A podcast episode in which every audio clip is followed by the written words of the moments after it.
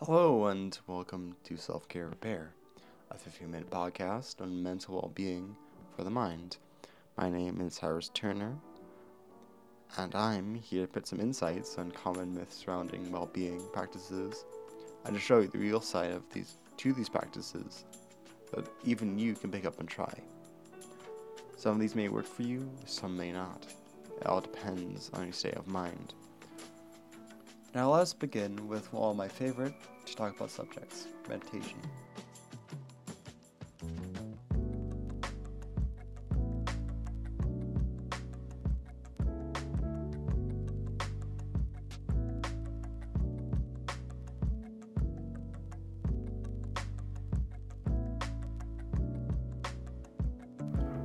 Now, when you think of meditation, what do you think of? Do you think of Buddhas chanting in a dim, candlelit room? What about hipsters trying to free their minds? Meditation, from what I've seen, seems to have this weird taboo around it, especially when I tell people that I do so in my free time. I think a lot of people think that meditation comes from uh, its portrayal in movies and TV, and much more as this thing that isn't normal to do. Well, as someone who has meditated for about three years now, I can tell you how much that, that mindset is wrong. In my own personal opinion, meditation isn't just deep breathing and visualization. Well, not all, to say the least. Nor do you have to change a lot of your lifestyle to do it. Think of it less like a chore on your to do list and more of a workout for your mind. It's a habit you integrate into your daily life. I personally think that the first step in good mental health and self care is to learn how to meditate. Why? Well, it's like working out. It's a good habit to do in its purest form. It's meant to keep the mind healthy and in working order. Like in working out, though, it takes time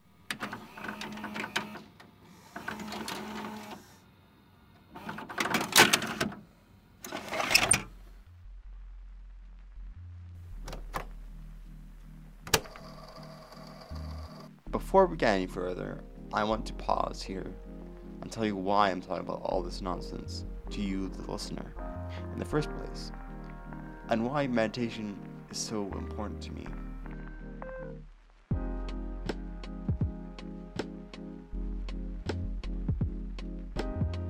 See, in 2017, your host, Harris, was bashful, short tempered, and overall loss of what he wanted to do out of life. Now, that may just seem like the usual teenage angst, but for me, it was different. It was such a, it was such a frustrating time for me. I felt like nobody wanted to talk to me, and all of my interactions with even my friends felt just off. I really didn't know what I was doing wrong, um, and you know, neither did anybody else it's funny because my parents at the time bought me a punching bag on one of my birthdays to see like to see if I could get the stress out. But it was never really interesting to me. And, and it never really helped that much either. And, you know, video games, as much as they are part of my life, they didn't really help either for the most part. They were just another way to get angry or distracted for a bit it wasn't exactly the worst year of my life, but they sure were the weirdest years of my life. Maybe it was teenage angst, maybe it was not. Maybe it was a mix of things. But one thing still stands feeling being lost. I'm sure most people listening right now have at one time or another felt the same way as I did or are feeling it right now. And it just happened that a little startup app called Headspace gained my interest during mid 2018. At first, I was skeptical, as I'd seen other ads for similar products and thought nothing of it. Probably had the same mindset as most people do um, from the media that I watched. However, Headspace spoke to me for some reason. I don't know what it was, but it was probably the first time I felt like my mind was relaxed. Everything kind of stopped. It was something that impacted me greatly and still impacts me today. Now, here I am today with about 2,431 hours of pure meditation. That is around 101 days. So, what changed? Well, for starters, I'm much happier. I anger way less than I used to. And uh, do I still get angry? Well, of course. It's a part of life. Nobody can be calm and happy all the time. But I get angry way, way less. Another thing is that I've been more optimistic about life. I used to be a huge pessimistic person. And now I'm a bit more optimistic and introspective about how the world works. Life to me is no longer black and white, as some people do see it. And I can see both sides of the same coin. Most importantly, I became more empathetic with friends and family and even strangers. The quality of life overall has improved from three years ago. And how amazing is that? Now, obviously, not all of the success I've faced has been through meditation. That's never the case. I'm no therapist and brain scientist or professional. I, Harris Turner, I'm just simply someone who meditates I guess you could say casually. Of course, meditation isn't some secret formula that will make you at peace with yourself in one day. It's again, I like I said, it's like working out. It takes time to see actual results, and I feel like that's what puts people off. It takes effort. I see a lot of people say that they can't sit still, or it wasn't what they expected, or that they get bored doing nothing. That's okay. Meditation doesn't expect you to come back every day or to, like, you aren't obligated to do so. You know, instead, meditation is an ongoing journey that you can come back at any time. There's no real end goal besides the ones you really pick, especially with apps and stuff. Um, and it's all about personal goals what meditation provides isn't an order, but the freedom to your day. Now, that may sound bad on paper, but when was the last time you done absolutely nothing? And I mean nothing. Just think about that. The, the rise of meditation is not because people wanted to become more spiritual or with themselves, but for the most part, it's because it became more accessible. More than ever, I see meditation apps, both paid and free, being advertised online as helpful and beneficial to the brain. These apps, in my opinion, have high quality for the most part and help ease people into meditation. Their large reach to the masses has been one of huge success and growth. The app I use, Headspace, states that they have over 2 million people who use it daily, and they have gained over $93 million over the process. Like it or hate it, it's not going anywhere anytime soon. It's not one of the biggest growing markets, and there's a reason behind it.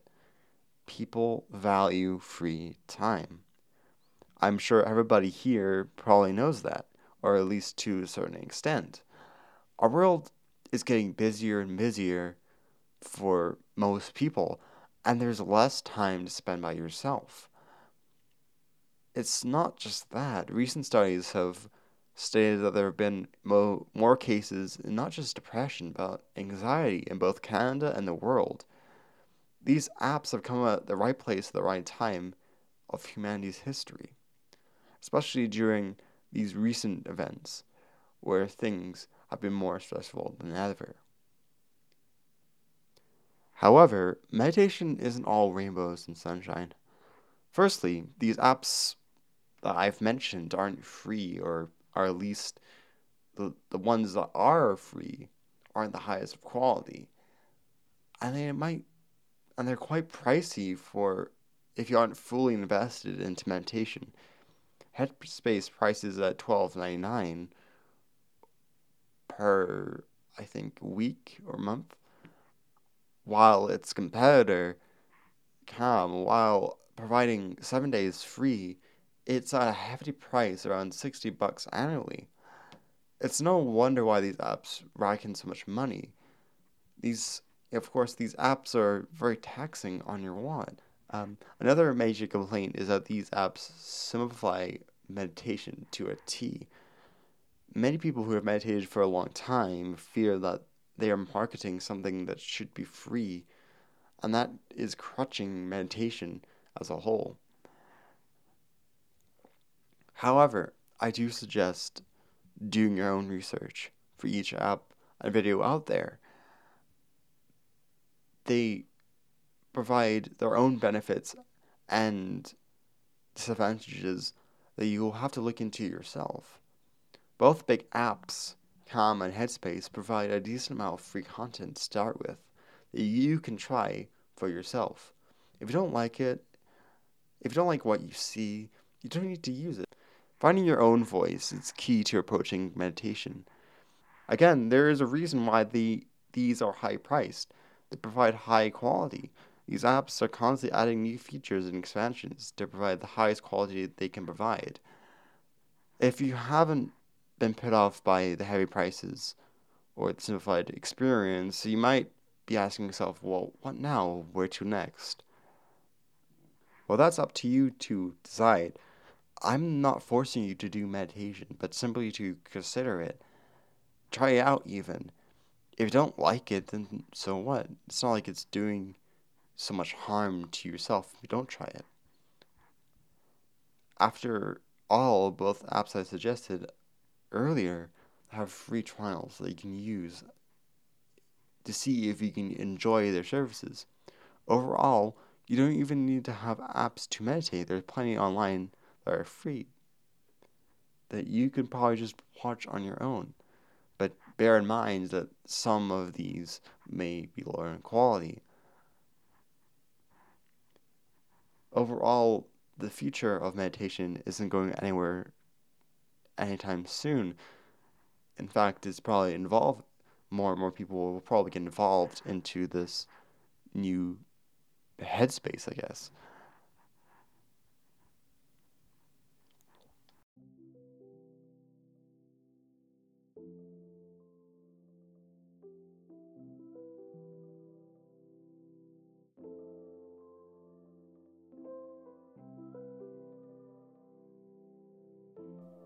Has been. This has been. This has been the 50 minute podcast Self Care Repair with your host, Harris Turner, where I cover self care to the best of my abilities. I think in this day and age, we need some good self care to live a happy and healthy life. Now, that sounds a bit cheesy, I know, but I think it's true. My goals for these podcasts isn't to command you or give you a solution to all your problems. It's to think about how you can handle your own self care. Even if you think you have good self care routines, you, you can still ask yourself, how can I improve this? Now, enough talk from me. Until next time, where I will be talking about sleep. til den.